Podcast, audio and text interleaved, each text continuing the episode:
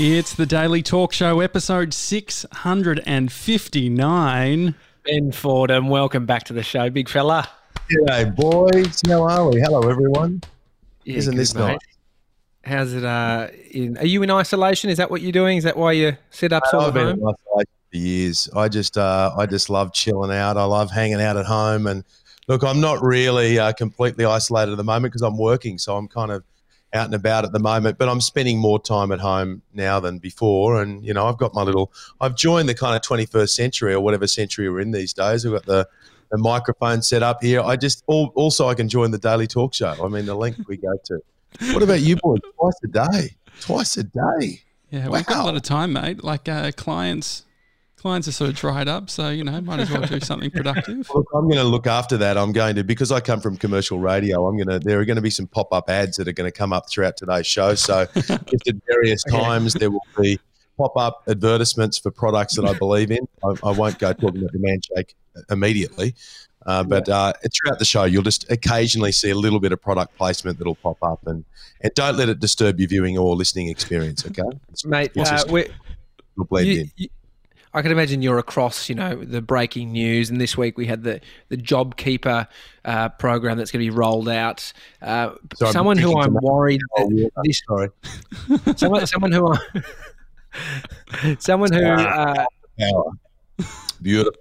Sorry, go on, Tommy. You were saying? Ben, there's a group of people that I want to hope I hope they get the JobKeeper program, and that's the kids that are on the payroll with you around the neighbourhood. What's going on? Have they still got a job? Well, mate, guess what? One of them's actually got a new job, and I won't say at what location because I might get in trouble, but you guys will love this, right, because it's only a rort if you're not in on it, and I've just discovered a whole new rort. One of the proudest things, and if anyone hasn't heard the episode I was on last time, you guys were talking about the fact that I employ a lot of kids in my neighbourhood, and one of the proudest things is when they go from being an employee of mine to then working for another organisation, you know, out in the brave workforce. There's a kid across the road, and I won't say his name just because I don't want to get anyone in any trouble, but he's now landed a job at a business, let's call it a supermarket, a well-known supermarket. Like a Woolworths. And I've discovered, anyway, I discovered when he landed the job, because I was trying to hire him to do something for me, and he said, oh, look, I've now got a job up the road. And I said, that's pretty good. How'd you get that? And I was talking to him about it. He goes, yeah, I now get 25% off. And I went, oh, really? He goes, yeah, I get all employees get 25% off. And I went, wow, that's 25% is a big discount. So I then got thinking, I went, okay, so hang on a moment. What days do you work? Tuesdays and Thursdays. So I could send you my shopping list. You can go and buy our groceries. You get the 25% discount. I said, let's say we spend $200, right? So that's a $50 discount. We could halve it. So you pocket $25. I save $25.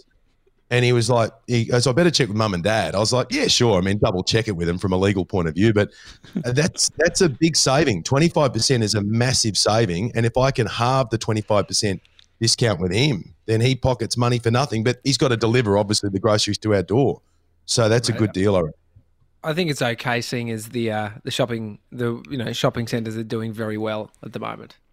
Aren't they ever? And no one really wants to go out at the moment. How are you boys coping? You seem pretty good. You seem like you're, I suppose different industries have different pressures on them at a time like this. I'm finding more pressure on us and more interest in what I'm doing on radio than ever before because people are craving information. And same with you guys, right? Because people are cooped up at home, and so they're clicking on that podcast button more than they normally would. I mean, they get it daily already, but now they get it twice a day. How are you working out the twice a day thing? I think it's easier for Sevs and I wouldn't have many responsibilities. For TJ being a dad, I think it makes it a little bit hard. Yeah, I got Bodie full time now at home by myself. Full time. So you're a full on daddy now, are you? Yeah, full time dad. Come on, man. Wow. Isn't it amazing? Dads get so much credit for doing the smallest things, you know, the stuff that mums do all the time. It's like when girls see dads running with a pram, you know, those guys who go for a jog and they're pushing the pram, and you see girls who see it and they go, oh, look at that. Isn't that guy just amazing? It's like, you know, mums do that every single day of the week. And it's just like, oh, it's just expected. But when dads do it, it's like, come on, someone buy this guy a gold trophy and a ribbon. What a special individual he is. Good on you, Tom.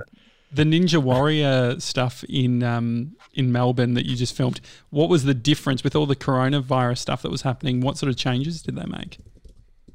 Well, we had a few little complications with it, but it was amazing that we managed to get through because there were TV shows being cancelled all over the place. But the studio audience was the big thing. They essentially cancelled the studio audience initially, but they allowed family members and supporters. So if the ninjas were running and you knew them, you were allowed to come along. But as far as all of the members of the public who had booked their tickets or whatever, they just had to say no to all of those people. And then there was the kind of, you know, safe distancing stuff that came in. So, for example, Rebecca Madden and I up in the commentary box would usually be, you know, right next to each other, but they kind of separated us a little bit. She wasn't there for the first few shows because she'd been sitting next to Richard Wilkins on the set of the Weekend Today show, and Dickie had been in isolation for a long time, former guest on the Daily Talk Show, Richard Wilkins. Hello, mate, if you're tuning in. So, yeah, Dickie's now out of isolation. He's had the all clear. Beck missed the first few nights.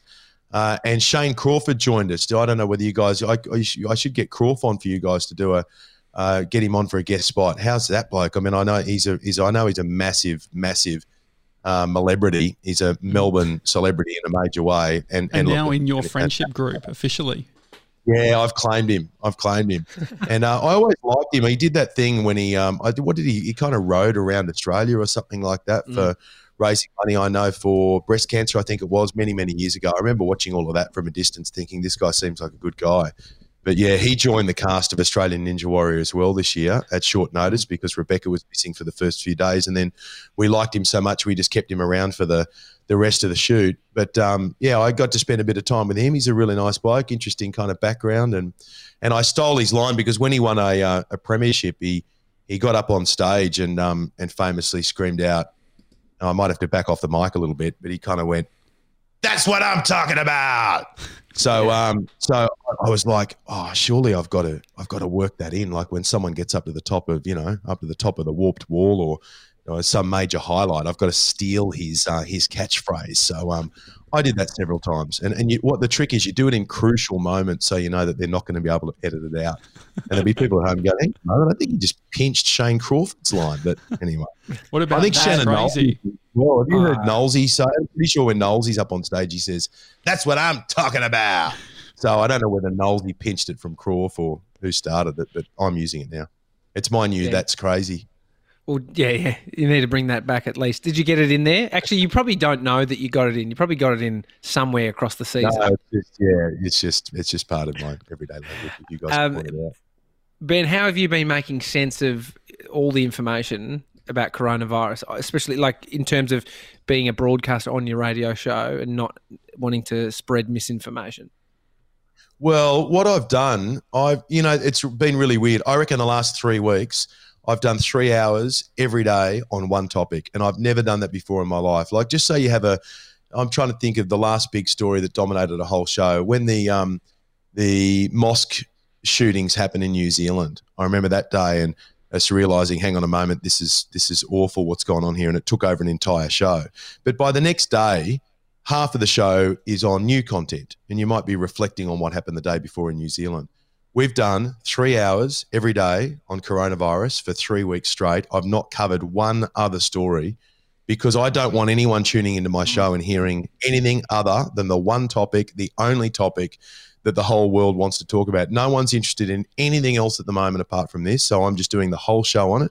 What I'm doing, I probably only take 5% of the calls out of – we've never, ever received this amount of call traffic before. So out of all of the calls that try and get on every day, only 5% are getting through, whereas usually it would be more like 50-50.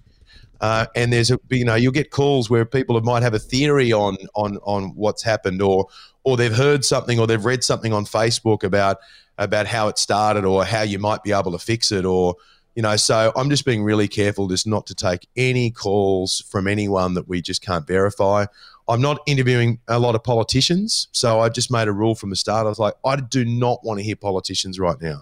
I want to hear real experts and real people. So I've never spoken to more professors in my life. And then it's just about, okay, real, I've got a mate, Mitch Bailey, who's a cameraman, and he's been a cameraman on shows like The Voice and things like that for his whole career, and a really well-respected bloke, the kind of cameraman who a lot of TV hosts say when they've landed a gig, hire Mitch Bailey. What we want Mitch.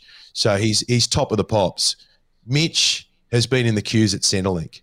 And as he said to me on air this week, he was like, mate, the only times I've been to Centrelink are to film the queues of other people at Centrelink. And now I'm the guy standing in the queue.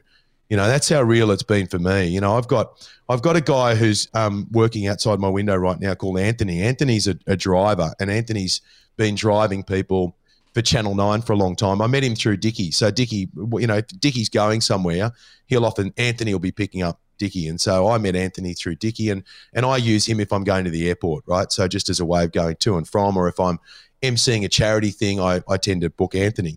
Anthony says to me the other day, he goes, mate, you're the only person I'm still driving around at the moment. It's only because I had to go to Melbourne for Ninja Warrior.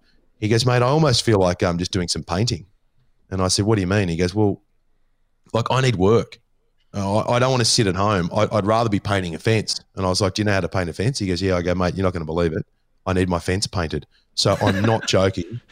Outside my window right now, Anthony is painting my fence. And then he goes, mate, your front door's a bit scrappy. And I went, oh, okay, right. And then he's going to do the front door. And then I just put the garage door down. He goes, mate, you know that this doesn't have a code on it, the garage door. They don't. So anyway, Anthony, the driver, who just literally walked past the window as I'm talking about him, is now Anthony, the painter. So I've just gone, righto, I'll throw you some work. And you know what? I reckon that's what people can do at the moment. Throw people work. So if you need something done outside your house, around your house, now's the time to go, you know what? Hire someone now to do that job, because it's all well and good to have the JobKeeper program and have these wage subsidy things, and they're all really good. But individually, if you're thinking, how can I help at the moment, it's not necessarily going and standing on a street corner and handing out toilet paper, as nice as that is. Look around your house, look around your office, look around your life and think, okay, what are the things that I have been meaning to get done and that need to get done? Do it now, hire someone to do it. Now, there'd be a lot of people doing those jobs themselves at the moment because they're cooped up at home, and that's fine. Mm. But for people like me who've got absolutely no idea how to paint a fence and not stuff it up, now's the time to pick up the phone and hire someone, because people are desperate, desperate for work. On the political side of things, how do you feel? Like, because obviously there's been a lot of memes and stuff around how the government's responded. A lot of people have said that they've been slow to respond, like with ScoMo saying, hey, 500 people, but we're starting it on Monday. You know what's your perspective? You know what? I'd never seen anything like this before in their lives. None of us had. And look, we like to be able to sit back and go, and I've watched on Twitter people where it's almost like every hour they've got a new critique. And some of them, you know, everyone from TV hosts to stand-up comedians who all of a sudden think that they are the chief medical officers of the country and they can run the country better than the Prime Minister. I think ScoMo missed the mark big time on the bushfires, big time. And for a whole range of reasons, I think we all know where he went wrong there. But on this one, I think he's been pretty good. Maybe on a few days, a little bit slow to act, and there have been a few things where he could have gone a day earlier here or there. But you know what? I think all in all, we've been faster than other parts of the world. We are gifted by the body of water that surrounds us. I mean, let's not kid ourselves. It's being surrounded by water is the greatest gift that we've got in handling this thing. It makes it so much easier. But I think he's been pretty good. I think, you know, he maybe, you know, some people in New Zealand, I had a guy in New Zealand, Ryan Bridge, who's a radio host in New Zealand, he called in live to my show last week to go, what are you Aussies doing? You're so slow. Your Prime Minister, forget ScoMo, it's slow-mo, because in New Zealand we've gone into lockdown. I'm kind of glad that I'm not in lockdown at the moment. I know some people feel like we should have just gone straight into lockdown, but at the moment by putting everyone who's flying into the country into hotels, because 70 to 80% of the cases in Australia have come in from overseas, so they all go into immediate quarantine in hotels at the moment. So that's going to slow it down. We've started to see a bit of a result there. I don't know. If it doesn't come down too much further, maybe we do need to do lockdown, but I think they've handled it pretty well. I think it's very easy to throw stones from the sidelines and say, I would have done that differently. But can you imagine? There'd be times, and I know that this is not a really brave thing to say, but I've thought to myself, there'd be times when you'd be thinking, get me out of here. If you're the Prime Minister, just be thinking, you know what? I don't want to do this. I didn't sign up for this. I want to wave the white flag. I know that's not the Australian thing to say or the manly thing to say. But there were times last week when I thought to myself, man, if I was running the country, I'd be tempted just to lock myself in the office and go, hey, listen, sorry, I can't do this. I'm not the man for this job. I don't know what to do, and I'm not perfect, and I don't know exactly the right thing to do at exactly the right time. I mean, so is that a no for becoming Prime Minister? Because 97's already said he's not putting himself forward, and so's Tommy. But have we got confirmation that you're also not interested? No, I've officially ruled myself out of the gig, mate. So okay. Are you still in? Is that what you're saying? If Tommy's out of 90, well, yeah, it's a Bradbury sort of thing. You guys are going to fall. Can you imagine the indecision if Josh was in charge of the country? Oh my God! Wow. I mean, I love Josh, you. You would pull up your speech writer mid speech that you're giving. You'd be like, "No, that's wrong." Well, no, I wouldn't have a speech writer. No, and imagine Organised August. Imagine taking that on a national level and just saying, okay, we'll just shut down the country for August and everyone just get there and shit together. We're almost doing that now, aren't we? That is. This is organised March and April. Ben, in terms of the economic shitstorm it's creating, what are some of the – are you having people on that look into the future that are much smarter than all of us? In sense of numbers? Well, mate, it's changed everything as far as, you know, you have a look at what's happened with, I mean, you guys have been way ahead of the curve, right? You've had this thing going for, how long's the show been going now? A year and a half? Yeah, over two years. So, you know, you guys are obviously ahead of the curve, but everyone else is playing catch up, you know, and there'd be, you know, this thing I paid for last week because, you know, the lengths we go to still get on the Daily Talk Show. So there's business happening that wouldn't have been happening had it not been for this crisis. And you have a look at what's happening with Zoom and you have a look at what's happening with House Party and these kind of things. I find that really interesting, the way the business moves and the market moves. But here's the other thing. How many businesses, after having all of their workers working from home and working rather effectively from home, how many of them are going to be looking at their next bill coming in for a massive office space and thinking, you know what, do we really need all this space? Mm. Do we really need the boardroom? Do we really need to be employing everyone to go between A and B and C and D? Or can we just do business like this from home, over the net, using the cameras, using this kind of equipment that you guys have been using for over 2 years? And you say, look at the broadcast business. You know, so there are some TV shows that have been filming their shows with remote cameras for the first time instead of having 7 cameramen in the studio. I've got a lot of mates who are cameramen and they're worried at the moment because they're thinking to themselves, well, now they know they don't necessarily need us all there in that studio and the robots do a reasonable job. Are they just going to stick with the robotic cameras? So there'll be a lot of people who will never get their jobs back. Their jobs will never come back, and it's going to be a major shift for people to work out what are you going to do, how are you going to survive, and if this is not going to be your job going forward, what is going to be your job going forward? I've always had the dream of one day being set up. The specific location is The Nut in Tasmania. I want to buy a bit of land on The Nut, have a cottage and have a fibre connection and do the show from The Nut. What do you think about doing your radio show forever from home? No, I don't know. I can't do it from here. I can't do it from home because I've got 3 kids, 5 and under, and it's just not going to, you know, there's enough pressure on my wife at the moment. Looking after 3 kids at home, but then to have me doing a radio show from here as well, a producer who'd have to be here as well to assist with the whole thing. It's not ideal for me. I still like going into the office, so I prefer that. You know, it's like putting on the boot or the shoe that you're used to wearing. When I'm not in my studio, it takes a bit of adjustment. If need be, you do it and you kind of make do. And I've done my show recently from 3AW in Melbourne because I've been there filming Ninja, but it's not the same. I like being in the studio and it just wouldn't work at home. The amount of pressure that it put on Jodie having me doing the show from here and the kids, when they know you're in the house, as you know, Tommy, when they know that you're there and they know they're not supposed to go in that room, it's like there's just a massive – you know, magnet in that room and they just want to come in and see what's going on. I'm quite surprised that none have come in so far and interrupted, but that's only because I've got Sophia who works with me out there running interference, just kind of tackling the kids as they kind of barge their way in here. And the fence painter is also crossed with a childcare worker now. It's Anthony. He's backing up on that as well. Max will be around this weekend to water the lawn and also empty the skimmer box, as you boys know. The Foxtel memory is about 85%. So I would suggest that Bo and Kyle have to drop in at some point. I'd say not this weekend, but by next weekend it'll be up to about 93, 94%. So they'll have to drop in and do that. You don't want to go paying someone to clear the Foxtel when it's down in the 60%, because kids will turn up here and go, oh, do you want me to clear the Foxtel? And I have a look and I go, memory 60%. I go, no, come back. Ben, come back a couple of weeks, boys. 3 hours a day consuming, I think it's greater than just watching telly and sort of receiving the information. You're trying to process it and then deliver it back on air. How are you actually escaping this sort of thinking? Are you doing anything? You're not? I'm not.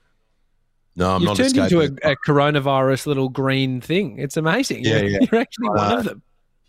Yeah, I just, I don't know. I think that when it's on, it's on. And at the moment it's on. And the only thing that's going on in my world is this. I mean, I don't kind of obsess about it when I'm not in the office, but I'm thinking about it a lot, because everywhere you go, it's the only thing anyone wants to talk about. I mean, really, maybe in Melbourne you get that, oh, the AFL's cancelled as well, because the AFL's just as big as the virus as far as people in Melbourne are concerned.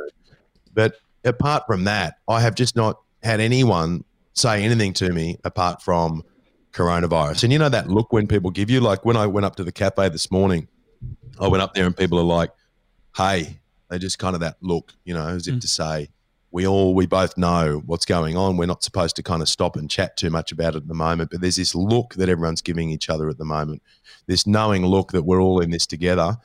And I've just never experienced anything like it in my life. It's we get worried about things that we don't know, and because we feel at the moment that the answers to everything are at our fingertips, and we can sort anything out in an instant. This one we can't sort out. We don't understand it. We don't get it. And that scares us. When we don't understand something, that makes us really frightened. What are you actually worried about? What do you go to at this time? What do you mean, what do I go to? Yeah, like in regards to the worries, there's obviously lots of different elements. There's kids and education. Kids. I mean, it's funny. Jodie said early on, Jodie's mum's a nurse, so she's got that medical side of her brain, and she said early on when it first started, I said, this thing looks like a real worry. You know, this is when it first broke out in China. And Jodie was like, yeah. She goes, it doesn't seem to kill too many kids though. And I went, oh, okay, sorry. It still sounds pretty serious to me. She goes, no, it's serious. But she was like, you know what I mean? Like that was her first thought. Is this one of these viruses kill kids, you know? And there's so many viruses that's the first thing. It's like if a kid gets it, mate, it's going to kill that kid. Now, some children have died from coronavirus, but not many.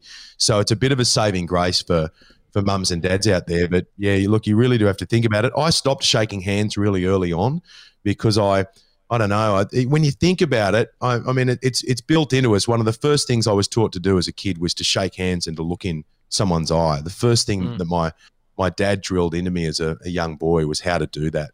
And same with me with my kids. You know, I'm big on, you know, making sure that they learn about shaking hands. But when you think about it, it is such a unnecessary spread of germs even before coronavirus. I mean, and if you're an AFL captain, right, and you're out and about in Melbourne, can you imagine how many hands you shake?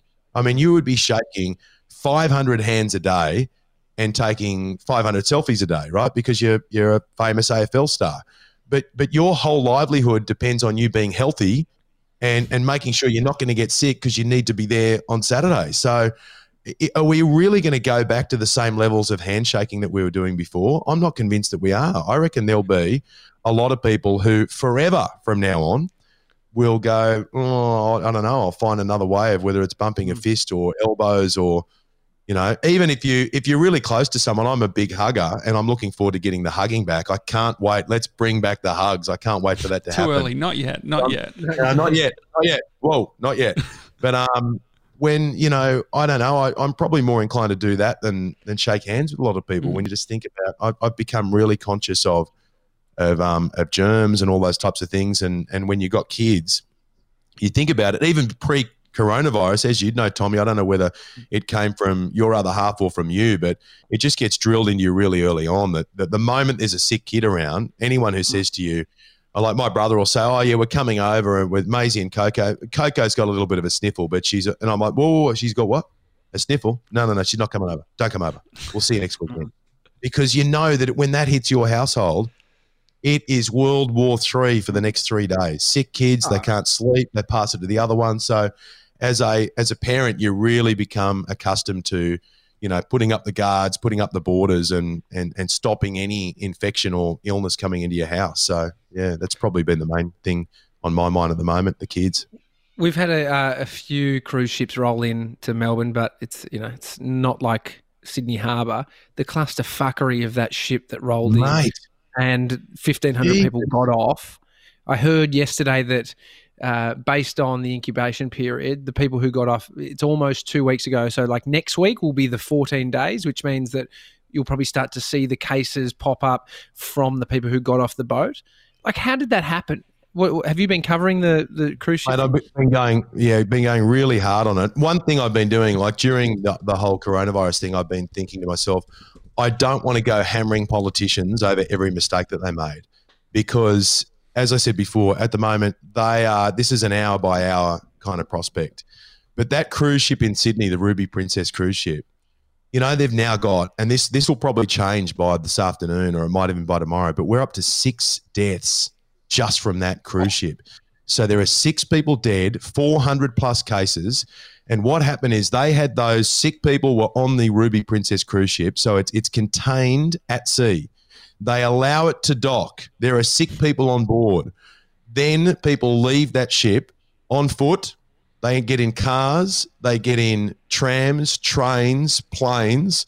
They go to the city of Sydney, the suburbs of Sydney, regional New South Wales, Victoria, Queensland, South Australia, Western Australia, Tasmania, taking that killer virus right around Australia, all because some dickhead at New South Wales Health went, oh, yeah, let's let them get off the ship. Why would you let them get off that ship? There are now 6 people dead. There's 400 plus cases. That 400 could end up being 800, 1,200, who knows. It is absolutely unforgivable, and nobody's copped it. You know, like Gladys Berejiklian, who's our Premier in New South Wales, who I don't think there's a politician in Australia who I've got more respect for than Gladys. And one of the things that Gladys is famous for is not throwing anyone under the bus. But Gladys, you've got to chuck someone under the bus on this one. Like, there are some things where to the families of those people who have been infected or who are dead, you need to be able to say to them, look, the dickhead who made that call is no longer in the position that they were in when they made that call. But at the moment, no one's paid the price. Shannon says, that's actually crazy, not even taking the piss. Shannon, too soon. Wow. The idea of the whole culture, world changing. I'm even thinking about my domain name, hugkisshandshake.com, which I bought late last year, whether that's more relevant or less relevant. What do you think will actually... How many domain names have you bought? A few. Yeah, I'm cutting back hundred. Now, obviously. A few hundred. But what do you think are some of the things that will... You're the ultimate doomsday prepper, really, aren't you? I mean, let's just buy every domain name just case it's going to be relevant one day. Did you hear about Off The Grid? I had so offthegrid.com. I had I bought that maybe 5 years ago, and I couldn't believe that it was available, and my heart was pounding. Like, you get this sort of sensation when you buy domain names at that quality. It's anyway, called an erection. Yeah, there's a little bit. I was slightly hard, but I straight away when I bought it, I went to offthegrid.com to make sure that it all gone through, and there was another website on there, and I was like, what is going on? Anyway, I checked my email. I bought offthegird.com. Instant flop. Some people are beyond help. And I just, you know, I want to help you. I'm a helper, but there are some things I can't help you with that. I really can't. I can't help you. I need to work on my background here, don't I? Because you guys got the nice little bookshelves and plants and things like that. Yeah. So I'll have to work on that I get something in the background. You know, I can't just be just holding up sponsored content constantly. Man Shake. the AlkaPower alkaline water, everyday hydration. It's fantastic stuff to anyone watching at the moment. And can also just get in the plug for the Man Bar. Boys, do you like the bars when you just need a little bit of a snack, but you don't want to, the Man Bar made by Adam McDougall and the team at Man Shake. Strongly recommend it. I'll send a box to the office in there. Who's in the office? Just be careful. Be careful sending it to the PO box, because that will just go straight to Josh. We got a PO box. It's either that or our editor George, and I know who I would trust.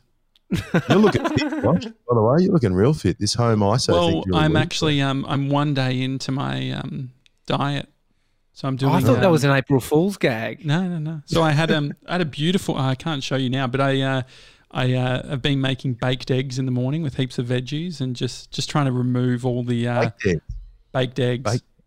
Okay. Yeah, I'm into the eggs. I'm into the hard-boiled eggs. When I started, trying to focus on health and all that kind of thing, the eggs were a bit of a revelation for me to, boil up a whole heap of them. And when you just need something to get a couple of them, a little bit of goat's cheese on a Vita-Wheat, that's my kind of go-to. Like I need something. But I want to avoid hitting Uber Eats or getting something that I don't really need. But I need some energy to go with it. Yeah, a couple of Vita-Weets, a little bit of goat's cheese, and some boiled eggs on top. Bloody good. Ben, have you done any telly recently? Have you been on the Today Show? I've been watching because I've been getting up early. I did it last Friday, and I'm doing it tomorrow morning. But I'm doing it from here, so I've just been getting the what I did is, those things. I got one of those things in my car, like a suction cup thing that goes on the windscreen, and the phone goes in it. So I just pulled that out of the car and I put it on my on the window here at home, and I just whacked the mobile phone in there and go live via Skype. So I'll be doing that tomorrow morning on Today Extra at 10 a.m. I think I'm doing. So it's kind of nice not having to go into the studio and going in and putting a jacket on and whatever. I just do it from the living room. It's quite a relaxed vibe at the moment. I'm enjoying that. It's the opposite to Richard Wilkins. He couldn't wait to get back to make some quality telly. Well, mate, I mean, he was 17 or 18 days stuck there, and Dickie's used to having company. He's not a man who's been left lonely for a lot of his life. So to be trapped at home for 17 or 18 days on his own, I can understand why he went through bucket loads of gin. What Ben, is it true that he actually started using his two pools each day, alternating? Well, yeah. Well, you'd have the corona related pool, and then you pick the other one clear for other guests, surely. But yeah, I really feel for him, mate. It was a bit of a shock, to be honest, when it all happened. It's funny how you count things back and you go, okay, so Richard Wilkins has got coronavirus. Fitzy and Whipper, the radio hosts, they then went into isolation and went into quarantine and were having tests done because they had spent some time with him. And then I'm like, oh, hang on a moment. I spoke to Whipper in the car park at work for about 20 minutes. What day was that? And then you start adding it up, and then I realised I was close talking with Whipper for about 20 minutes in the car park because we were gossiping. What do you mean close talking? Well, we were gossiping, so naturally when you kind of outside the lifts, and we were kind of having a bit of a gossip about a few things, and so when you kind of lean in a little bit, and then I was thinking back going, geez, that was some close talking, that was some leaning in. And Whipper was with Dickie, and Dickie's got coronavirus. Has Dickie given it to Whipper, and has Whipper given it to me? But thankfully I thought, well, you don't want to go and get tested unnecessarily, so I thought I'll just wait and see if Whipper's got it, and Whipper didn't have it, so I didn't bother going and getting the test done. But yeah, poor old Dickie. He's had a bit of a tough time at home, but I'm guessing he'll be back on the Today Show this weekend. He's been stinging to get back on there. What are senior managers and leaders in the companies that you work for? What are they saying about all this? I think they are doing a bit of arse covering, and I don't mean that in a negative way. I just think that early on, I know that my boss at the radio station early on, before there was a lot of talk about people working from remote locations, he was war rooming that for a long time to kind of think, okay, well, who's going to go from where, and how are we going to sort this whole thing out, and separating people and whatever. And I suppose with businesses closing, and there are businesses shut right around the country, those businesses aren't necessarily going to be advertising because they've got nothing to advertise. So that impacts the amount of people who want to advertise on the radio or on the TV. But then again, there are businesses changing. So when businesses, say, for example, there are, food businesses in Sydney and Brisbane that I've got relationships with, and and automatically they were really quick. There's a guy, Con Dides, who runs the Dides Group in Sydney, and a guy, Johnny Gambaro, who runs Gambaro's in Brisbane, and they're both well known in those respective cities. And so they were going to be at the front of the curve in terms of going, okay, Gambaro's becomes Gambaro to go, you know, click and collect. And Con Dides, who would never have done food delivery in his life because he runs finer restaurants, all of a sudden he's doing deliveries and pickups. And so those businesses need to advertise their new methods. So I suppose there's some revenue coming in from the people who are changing their business ways. But to those businesses who just had to shut up completely, well, why would you be advertising at the moment? So that presents a real challenge for the bosses that I've got in TV and in radio. A common thought is like people having we've had it too easy. You know, you think about when an economy is good, people are spending money on shit that they don't really need, and so it's kind of popping that bubble. What do you think about, you know, the $6 coffees or $7 in Josh's case when he gets the other chocolate? Bucks. Yeah, if you have mocha in the place nearby, charge $7 it costs me. But in terms of when we come out the other side of this, when people's main prerogative was to survive, I mean, this has to change our cultural society approach. I think you're right. And look, there are going to be, and this will be hard for people to cop at this point because we're in the middle of such an awful thing. There are going to be some positives out of all of this. And you just look at the way that people appreciate more stepping outside and appreciating what's around us. You know, it has changed us. And even people spending more times at home, you look at the greater appreciation for teachers that's happened because mums and dads have realised this is hard work. Teachers will end up being paid more. There'll be a greater love and appreciation for the role that they carry out. There will be a greater understanding of what's being taught to kids and what really works with kids and what they respond to in a teaching environment by mum and dad. There'll be fewer parents who'll be going, what's going on at school and what's this teacher teaching them? And they'll have a much greater love and understanding for the job that the teachers are doing. So that's just in teaching. But I think for all of us, I don't know, I think you value the people who you're with that little bit more. And also, can you imagine the next time you go to the pub? Like, you know, I'm not someone who goes to the pub, you know, 2 or 3 times a week. I might get to the pub once every fortnight, you know, every second Friday night maybe I might go, and I tend to only go for a couple of hours and then I'm off home. But I cannot wait to go to a pub. Like, I am stinging to go to a pub because someone stopped me from going to the pub, and for a really good reason. So there'll be an appreciation thing that'll turn on. There'll be an attitude of gratitude that we haven't seen before for things that previously we were just like, oh yeah, that's a sunset, that's a park, that's a beach. Well, no, not everyone gets that. Not everyone has that in their country. We've got it here. And maybe the other thing from a social point of view, are we going to be a bit more selective in who we hang out with? Are we going to still be chasing that big social group and feeling like, you know, when you get to the weekend and you go, oh God, I've got to catch up with those people, and I haven't seen them in 3 weeks, haven't seen them in 4 months, do we really need to be seeing all those people all the time, forever, or are we going to be a little bit more focused on the people that really matter to us in our closer social circles and family groups? Do you think that there will be a shift in how much sports people will be getting paid? Big time, mate. That's not going to come back. That'll take years and years and years to come back. And you know what people are doing at the moment? There are people at the moment straight away strategizing, what sport can I get on TV that doesn't involve a lot of competitors and doesn't involve live audience? So I know for sure, and some of them have already been knocked back, but I've got a mate in Victoria who straight away was going, okay, no AFL, no other major live sports. And so he was workshopping an idea and trying to get it through the health authorities there to say, would you let us put this on? Because it's, you know, it's only going to involve 2 people and it's only no live audience and whatever. So there are people automatically thinking, okay, there's going to be this massive gap as far as live sport is concerned.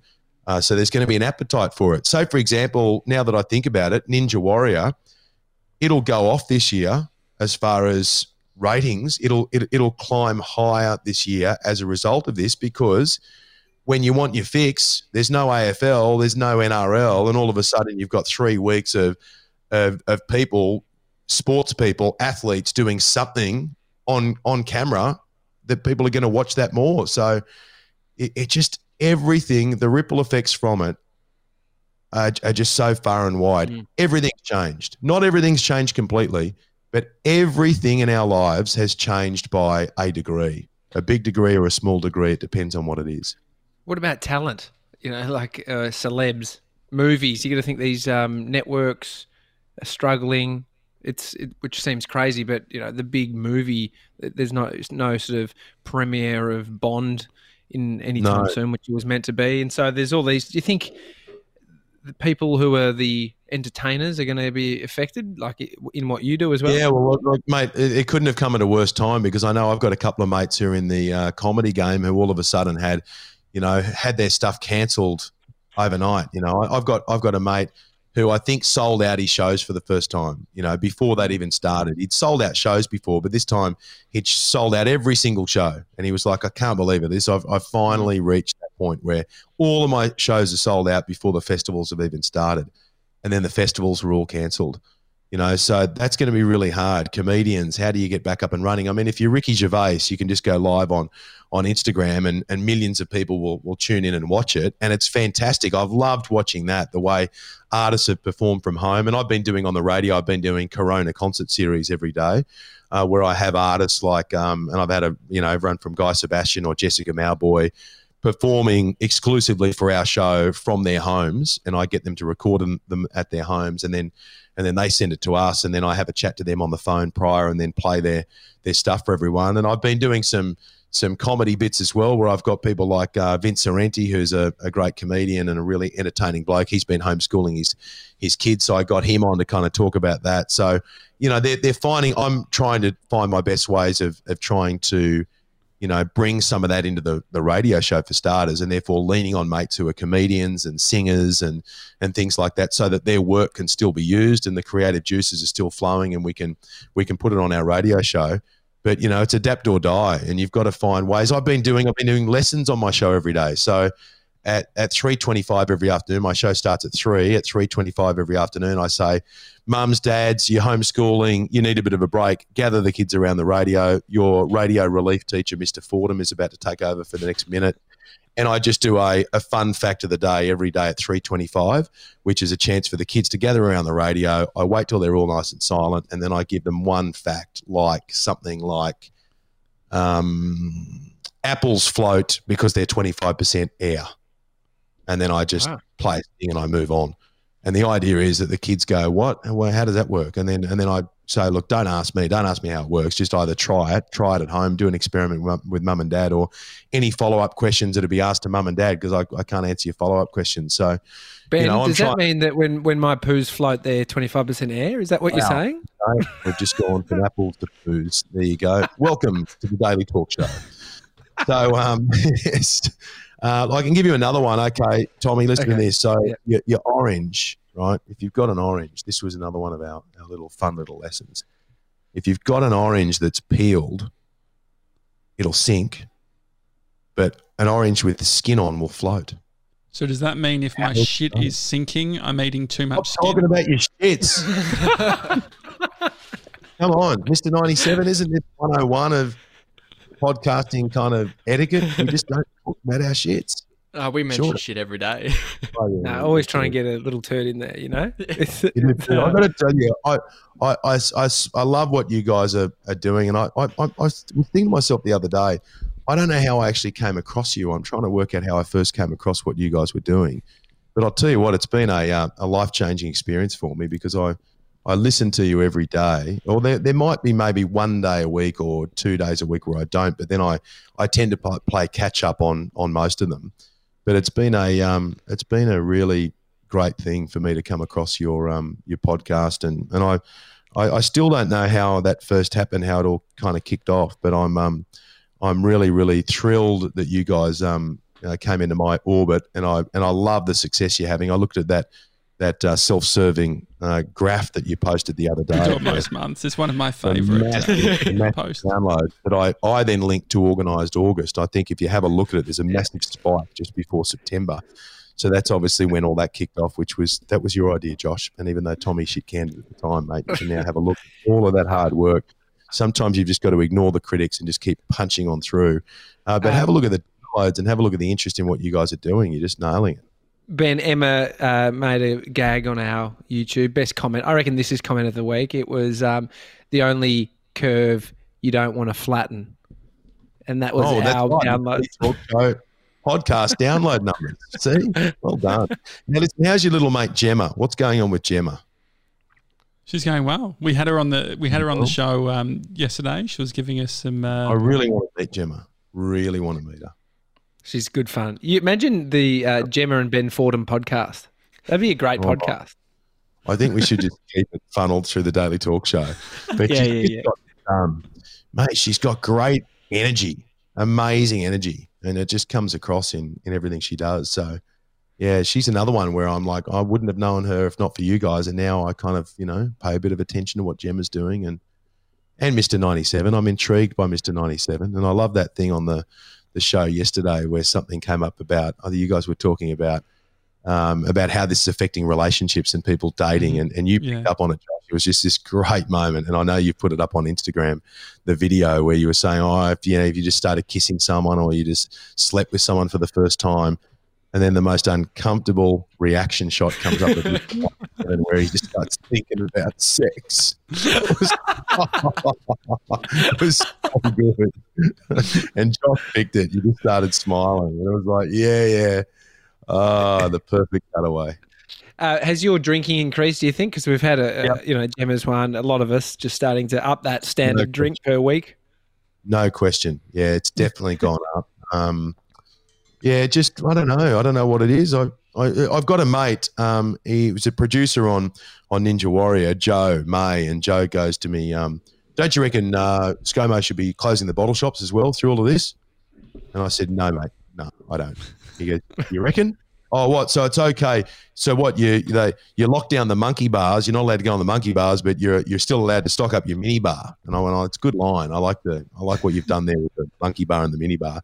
But mate, are you freaking crazy? No way in the world are we going to shut the bottle shops at the moment. That's crazy. At the moment. It is crazy. That's crazy. We need the bottle shops at the moment more than ever before. And I'm not saying that as a to kind of to talk up drinking as being something that we need to put on a pedestal, but mate, let's face it, people are self-medicating at the moment, and part of that for me has been drinking a little bit more tequila than I normally would and a little bit more red wine than I normally would.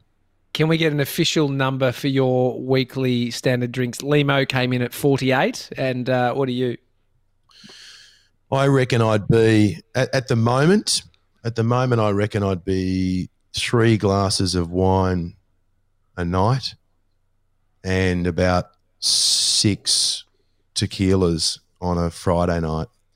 So what's that? 3 times 7, 21. So I may be about, hitting about 28. So, yeah, Limo's just a complete grog dog. What's happened to your job at the pizza shop?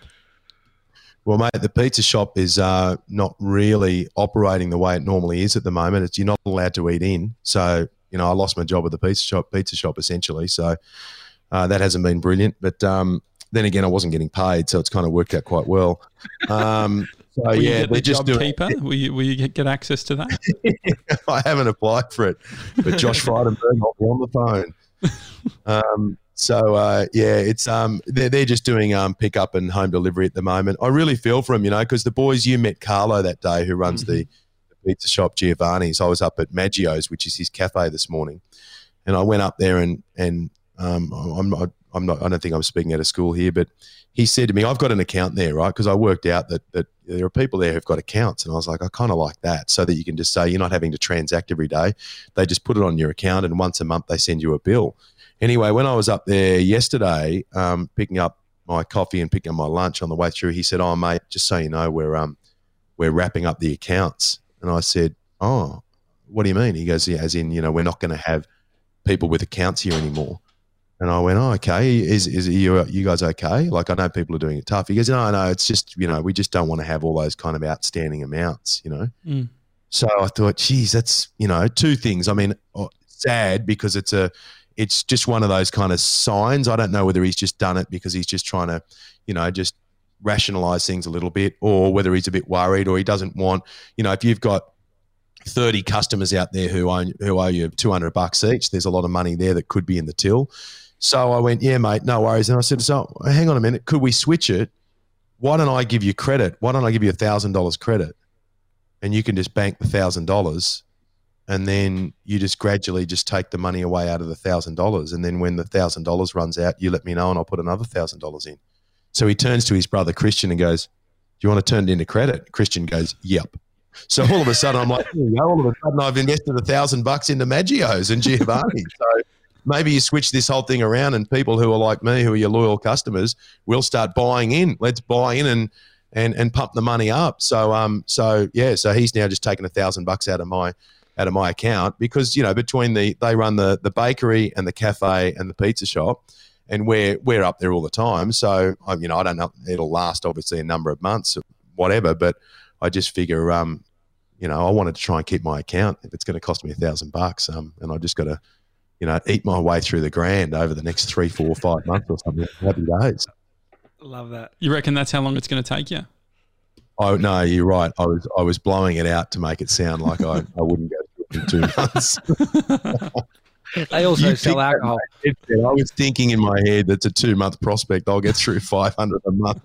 Well, like at the moment, mate, there's a lot of, you know, home delivery and a lot of picking up food and all that kind of stuff going on at the moment. So, yeah, look, I don't know. And as I told you last time, a lot of the kids who work with me in the street, they've got access to my account. So, so I might have to tighten the eligibility test on that a little bit at the moment as well. Make sure no one's taking the piss. Gemma Watts has just arrived. She's watching the live stream if you have any words. Oh, hello, Gemma. How are you? Shame that we can't talk directly, but I'm just looking forward to it. She says, hi, friends. Sorry I'm late to the party. At some stage. Well, it wouldn't be a party without Gemma, let's face it. It just wouldn't be a party without Gemma. Can I have this 97 at all with anything? 97, is everything going okay in the office? Is there anything from an HR point of view? And I want you to speak freely here at the moment. Is there anything? Doesn't have to be a big thing, but if there's anything that you'd like to change around the Daily Talk Show office, now might be a time where you can discuss it openly with me in an environment where other people are listening as well. And because there is a power imbalance sometimes, because the other two guys kind of own the business. Is there anything that I can help you from an HR point of view? Oh, he's so easy. He's so easy to get along with this. My God. No, I mean, I think it's all silent. They want to know. It's all, I mean, it's all tracking along. I mean, over the past couple of days, I mean, JJ's potentially overstepped a few boundaries, but other than that. Okay, yeah. Please discuss what boundary? 97? I mean, just I was telling him stuff and he's just shared it publicly. Oh, I see. We don't have a mutual NDA, so there's no. Yeah, but would you like some kind of you know, signal or some kind of understanding so that there are some things that are not for broadcast? Well, normally I just wait until he gets too red. If he gets too red, I sort of back off. But that requires him to. I normally have stepped the mark by that point. Mate, what you got to say, so I'll come up with a solution for this, right? What you got to say is you're just about to tell him something, and even if you're not sure about it, just say to him, NFB, not for broadcast, and he has to say yes, and you go, okay, and you tell him something, right? Now, if he then wants to broadcast any aspect of that, he then has to negotiate with you to say, now, listen, can we use that, right? And it has to be a negotiation. But the trick is, don't ever tell someone something and then afterwards say, oh, listen, I'd probably prefer that not be. It's like, mate, politicians who do that, they'll tell you something and then they go, oh, mate, by the way, that was off the record. And you go, no, it's not. Well, this is the problem. I think off the record, you tell me up front that it's off the record. Exactly. And I think that my feedback to 97 is that what he's been saying is, like, I asked, hey, because 97 sort of built a lovely relationship with Grace from Perth, who is a gronk of the show. Anyway, yes, so basically I asked 97 before we had Grace on, is there anything off limits? And all he said was just, oh, nothing too personal. I feel that like that wasn't specific enough. Yeah. Mate, you could just drive a bus through that grey area. There was so much grey area there, mate. You could just put a whole fleet of 747s through that gap. You need to close that down. You need to lock down the borders, 97, on these things and make it really clear where you say, this is not for broadcast. I don't want that mentioned or that mentioned. And you just tick those two off and you go, the rest of it, do your best. But there's also the bro code. You get told stuff by your mates and you don't want to come across like a keen bean. I'm not under the new flame. I'm not part of the bro code. Yeah, the bro code, bro, is very vague as well. I mean, sometimes the problem with that is... How has this gone from help for Mr. 97 to you two manipulating him and now it's all just his fault? I've just given him very clear procedures going forward involving not for broadcast. So you just say, what you say to him is not for broadcast, and then he says, yep, and you can even say to him, I want to hear those words back, not for broadcast. Okay, here we go.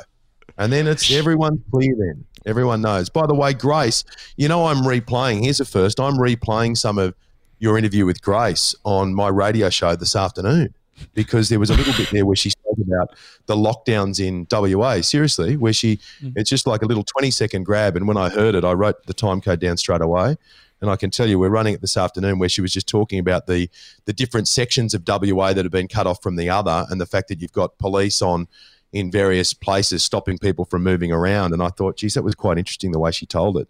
So I've got a little grab of Grace right here, in fact, that's ready to go for this afternoon. Do you want to hear it? I reckon we can play it right. So this is the bit of Grace. We've been locked into certain zones in WA. So there's like 9 different zones. So we can't go down south or up north or anything. And there's police at like the borders stopping us and giving us fines if we try to get out. See? Good little grab. So that's getting around on my radio show this afternoon. Right. Scrounging for content. I love it. Do we think is Fordo acting cool around all of this? It's a good grab. I feel like Fordo's worse than I am. There's nothing out of this. It's getting around on the show this afternoon, but Grace is getting around. Fordo, sorry, Mace, go for it. I was just going to quickly say Shannon says stop telling him shit, Mr. 97. Now, that is one way also to get around it. Yeah. No, stop telling you stuff, which is a way to get around it. We're made to share. You know what I mean? Well, let's face it. You see something, you think, who can I tell? You know, we want to share stuff. How do you, Ben, you're talking a lot, you're broadcasting a lot. How do you not overshare? Because I feel like we've moved into a new territory of so much content and so it's almost anything's up for grabs. Yeah, well, I think Jodie is probably the person who picks me up on that the most, where she'll say to me, she'll say to me, listen, if you're going to tell a story from our lives, can you not exaggerate some of it to make me look bad? And you look better. And I'm like, what do you mean? And then she'll say something. She goes, this is what you said. And I'm like, well, isn't that how it happened? She goes, no, it's not. You know, so I've had to be a little bit conscious of it with Jodie. Sometimes I go to tell something and I think, hang on a moment, I might just have to really think about the telling here and that it's not, completely from my point of view. But the other one is, did I tell you about the time I bought the rights to a story where, I don't know whether I told you this, but Zach McLean, my executive producer, fell asleep in a car in my street once. Have I told you that? No. So what happened? I had a party one night and Zach, who's my mate and my producer, I said to him about 1 a.m, mate, you should just stay here, stay in the spare room. And he said, no, let's kick on. I went, well, I don't know where you're kicking on, mate. I'm going to bed, and I strongly recommend you do as well, because I know when Zach's had enough. So anyway, he leaves my street. It's a dead-end street. It's raining. He went the wrong way and then he couldn't find his way out of the street. And then it was pissing raining. So what he did was he started opening car doors, hoping that one of the car doors would be open so he could shelter from the rain in the back of the car. He slept in the back of a car in my street, and then he woke up the next day in a stranger's car. And so then he decides, I've got to get out of here. So he bails, but then he realizes he's lost his phone. So the next day he rings me from his girlfriend's phone, Danny, and he says, mate, listen. I said, hey, Danny. He goes, mate, it's Zach. He goes, mate, I think I've embarrassed you. I said, what do you mean? He goes, mate. He goes, do you know someone in your street? They've got a silver four-wheel drive BMW and a black four-wheel drive BMW, both parked end-to-end in a driveway. I was like, no. He goes, because, mate, I slept in the silver BMW. I was like, what? He goes, yeah, I slept in it. He goes, and mate, I've lost my phone. I think I might have left it in the back of their car. I was like, mate, you gronk. What have you done? So I go and knock on the front door. I said, I'll go and knock on the door. He goes, don't do that. I was like, well, mate, I'm not just going to go start opening their frigging car door like you did last night. So I knock on the door and I noticed that the silver BMW, the car door, you know when someone closes a door but they don't shut it fully, it needs a little bit of a bum tap. So I knew he slept in the back of that car. So I tap on the door and the kids open. I go, is your mum and dad here? And they went, yep. So alarm bells straight away. They're thinking, what's all this about? So then the mum and dad come to the door and I went, oh, hi, how are you? Introduced myself and I said, look, bit of a tricky situation, but had a party and got a little bit out of hand with one of my guests. He's a really nice bloke, but he slept in your car. And they said, okay, are you sure? And I went, if you have a look at that door, it's ajar. He slept in the back of it. And he's lost his phone and there's a chance the phone's going to be in the back. Do you mind if we check the back seat for his phone? They go, yeah, right. So I meet this guy, Jeff. We've now become mates thanks to Zach sleeping in the back of his car. So, but as I'm going to the car, I have that moment where I think, oh, imagine he spewed in here and we're about to open the door. No. And I was like, oh, no, maybe this was a bad idea, but, you know, I was so keen to see whether or not the phone was there. Anyway, we open up. There's no spew, no phone. So anyway, I call Zach. I go, mate, here's the good news is you did not spew in the back of Jeff's car. The other bit of good news is I've now met my neighbour, Jeff, and he's a lovely guy. I really like him. The bad news is you're updating your Foxtel IQ as well. Does he do that? That's right. He'll be working for me. So so I then said to Zach, I said, look, you know when you're waking up, you're hungover and you've lost your phone. It's the worst feeling in the world. So I said, Zach, I'm going to make this problem go away. Go to the Apple store. I'll send you a photo of my credit card. I'm going to shout you a brand new iPhone. And I'm going to make this problem go away for you. He goes, no, I can't have you paying for my F up. And I went, yeah, you can, mate. That's the best thing about it. Jodie and I have got a system that if I get a parking ticket, I just hand it to Jodie. If she gets a parking ticket, she just hands it to me because I don't mind paying her parking tickets, but I do not like paying my own, right? So it's like we've got a little system in place there on parking tickets and it works really well because then when you get it, it's like, hey, it's not my problem. I don't want to deal with it. Someone else pays it. They don't mind paying it because it's not them who got it. So I said, trust me, Zach, it works with Jodie and me on the parking tickets. It'll work on the phone. I'm going to shout you an iPhone. You go and get a top-of-the-range iPhone, and I'm paying to make your problem go away. Anyway, and then I had this moment where I said, but I now own the rights to this story. He goes, what does that mean? I said, well, I can tell as many people as I want about this. He goes, well, no worries. And as he since admitted, he goes, I never anticipated how many friggin' people you would tell that story to. As soon as anyone meets Zach, I go, this is Zach. Zach slept in Jeff's car up the road. I tell the story straight away. And Zach's realising I've got value for money out of that transaction like he never anticipated at the time. And all he got was an iPhone. Ben, I love that. Mate, thank you for coming on the show. Are you going to be doing your radio show from the studio for a while, or are you looking at? Yeah, I'm going to be. I've had the next 2 weeks booked in for holidays, for kind of Easter holidays and school holidays. But a couple of weeks ago, I contacted the boss and said, mate, I'm not comfortable taking holidays at the moment. And I can't believe those words just came out of my mouth because I love a holiday more than anyone I know. But I just said, mate, it's at a time like this where you don't want to desert your listeners, and I really genuinely mean that. You know, you want those familiar voices there, so if people want to listen to you, I want to be there, and I'm not going to be he said, what about the public holidays? I was like, no, mate, I need to work the public holidays as well, so I've cancelled 2 weeks leave, and I'm going to keep on broadcasting the show, and for now I'll be doing it from the studio, but you never know, boys, in this brave new world, you never know where we're going to be next. Thanks, Fordo. The Daily Talk Show. Loving being on, and I love it. I've now got my Daily Talk Show studio set up. I just need cameras like yours so you all look so why is it that I look so foggy and you guys look so crisp? Well, we spend a lot of money on our cameras. So I need better cameras. Yeah. Wait till you see the camera quality next time we do this. Really? Can we just very quickly, the current affair that Tracy Grimshaw doing it from her joint, I reckon a waste of time. Why? It just, the amount of effort is probably all your mates on the cameras look like they had the biggest production and it looked like it was shot on a potato. Oh, let's face it. I mean, Tracy's probably thinking, you know, Tracy kind of lives way out of the big smoke because she's got horses and things like that. So Tracy might be thinking as well, hey, this could be the future here. I just set up a little studio next to the horse stables there and I don't have to go into Channel 9. Smart lady. It makes sense. It's a daily talk show. Fordo's radio show is available as a podcast as well. And this was our 11 a.m. show. You can join us live at 4 p.m. at youtube.com/The Daily Talk Show. See you then, guys. See you guys. Love your work, boys.